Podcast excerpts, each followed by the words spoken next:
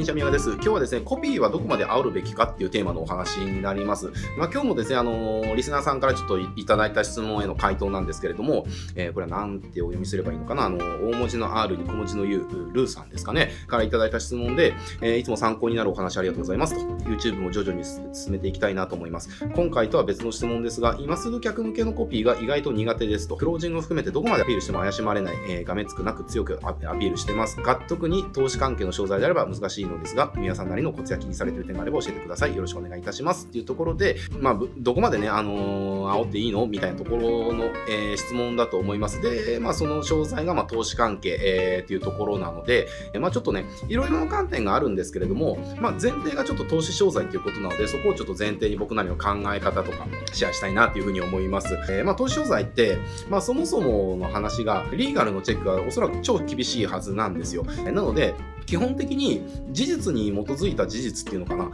あの、しか言えないと思うんですよね。えー、まあ、リーガルガン無視でやるんだったらあれですけれども、ただ、あの、金融系でリーガルガン無視でやると、あの、かなりやばいと思いますので、金融とか投資系やってる会社さんは、まあ、基本的に広告は全部リーガルのチェック入れるかなとは思うんですけれども、だから、そういうふうにまっとうにね、ちゃんと法的にクリアした広告を出すとかっていうんであれば、まあ、リーガルが入るので、入るというか入れてるはずなので、まあ、基本的にその、机上の空論っていうのかな、存在しないものを存在しようしてる風に見せるコピーっていうのはそもそもおそらくもうリーガルチェックの段階でもう潰されるはずなんですよ。えー、だから事実に基づいたことしかアピれないはずなんですよね。えー、だから例えばですけれども、ウォーレン・バフェットのポートフォリオ公開みたいなね、例えば年利じゃあ300%の年利300%をじゃあ18年以上継続してるポートフォリオを公開みたいなね、ところですよね。で、結局それって年利、まあ、300%を18年継続してるポートフォリオっていう事実をただ言ってるだけなんですよね。だけれども、これじゃあ投資で儲けたいっていう人がそれを見たら知りたいってなるじゃないですか。だから結局、投資系のコピーって結局そういうことなんですよね。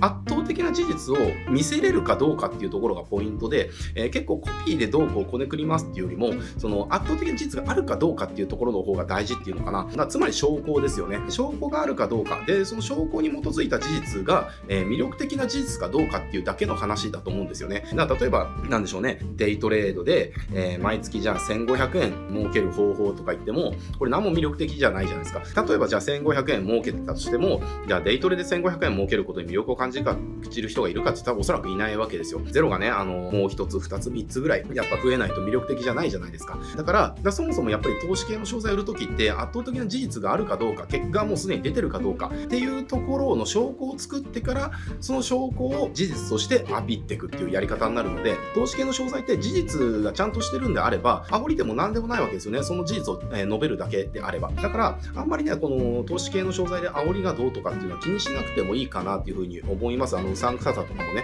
気にしなくてもいいかなと思います。まあ、ただ質感として、なんでしょうね、言い過ぎるっていうのかな。だからベネフィットを言い過ぎるっていうのかな。では、例えば投資で儲けたいっていうのって、あの、まあ、もちろんベネフィット、投資で儲かるベネフィットなんだけれども、その先のさらに、え深いベネフィットもあるわけじゃないですか。例えば投資で儲かることによって、じゃあ一生遊んで暮らせるとかね、もう仕事しなくて良くなるとか、だから仕事のストレスにさらされなくていいとかね、えー、満員電車乗らなくてくていいとか、あとは何でしょうね、こう、旅をしながら稼ぎ続けられるとかね、もう悠々自適な暮らしが送れるとかね、まあそういったね、儲かるの先にあるベネフィットっていうところをあまり言い過ぎると、確かにうさんくささっていうのはまあ深まるわけですけれども、でもやっぱり投資で儲けたい人っていうのは、その投資で儲けたい理由っていうのがやっぱそういったものが得たいから、投資で儲けたいみたいな動機の場合って、悠々自適な生活が送れるとかって、あんまりくどくど言われなくても、相手の頭の中にこれが手に入ったらこうなるっていうところがもうすでに描かれてるので、実はコピーの中でそんなにくどくど言う必要がなかったりするんですよね。なので、投資系の商材のコピー書くときは、もう事実が魅力的なもの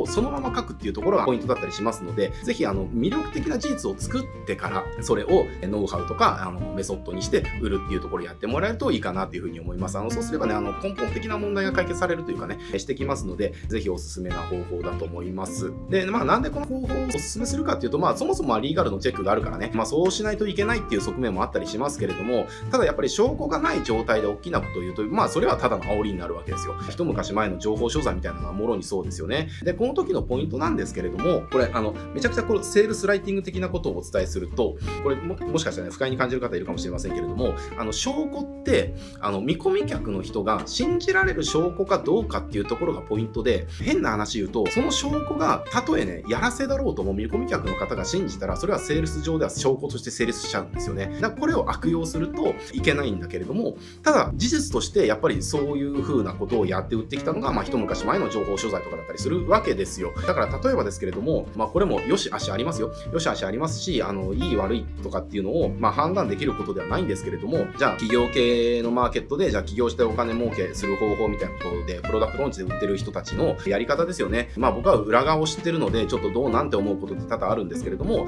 例えばじゃあ誰かのね、メソッドを売ると。で、ソッドを売るときってやっぱりその、証拠がないじゃないですか。だから証拠がないから、大きなこと言えないんですよね。じゃあこれを使ってこういう風になりましたってことは言えないわけですよ。でもそれが言えるか言えないかで売れる気って変わるから、やっぱ言いたいわけですよね。でもその証拠がなくてそれ言っちゃったら嘘になりますから、まあ良くないと。っていうことで、じゃあ証拠を作るために、えー、まあどんなことやってるのかな、まあこれ本当はあの、なんだろうな、この裏側暴露みたいな話になっちゃうんですけれども、知人の人に、知人ですでにビジネス成功してる人に、えー、そのメソッドを使ってもらって、成果が出たら証拠として使うみたいな話なんですよね。だからまあこれ自体は別にね、いいと思うんですよね。いいと思うんだけれども、でも僕はちょっと、うん、どうなんて思うケースっていうのが、これから起業する人向けに出す証拠なのに、す、え、で、にね、あの、成功してる人に使ってもらって成果が出たのを、あたかも起業してる人が同じような結果が得られるように感じるような証拠として出してるケースっていうのが、うん、ちょっとどうなんていうふうな思ったりしますけれども、だから、あの、今この話通じて何が言いたかのかっていうと、証拠って結局そんなもんなんですよね。見込み客がその証拠を信じるかどうかっていうところがセールスでは判断ポイントになっちゃうので、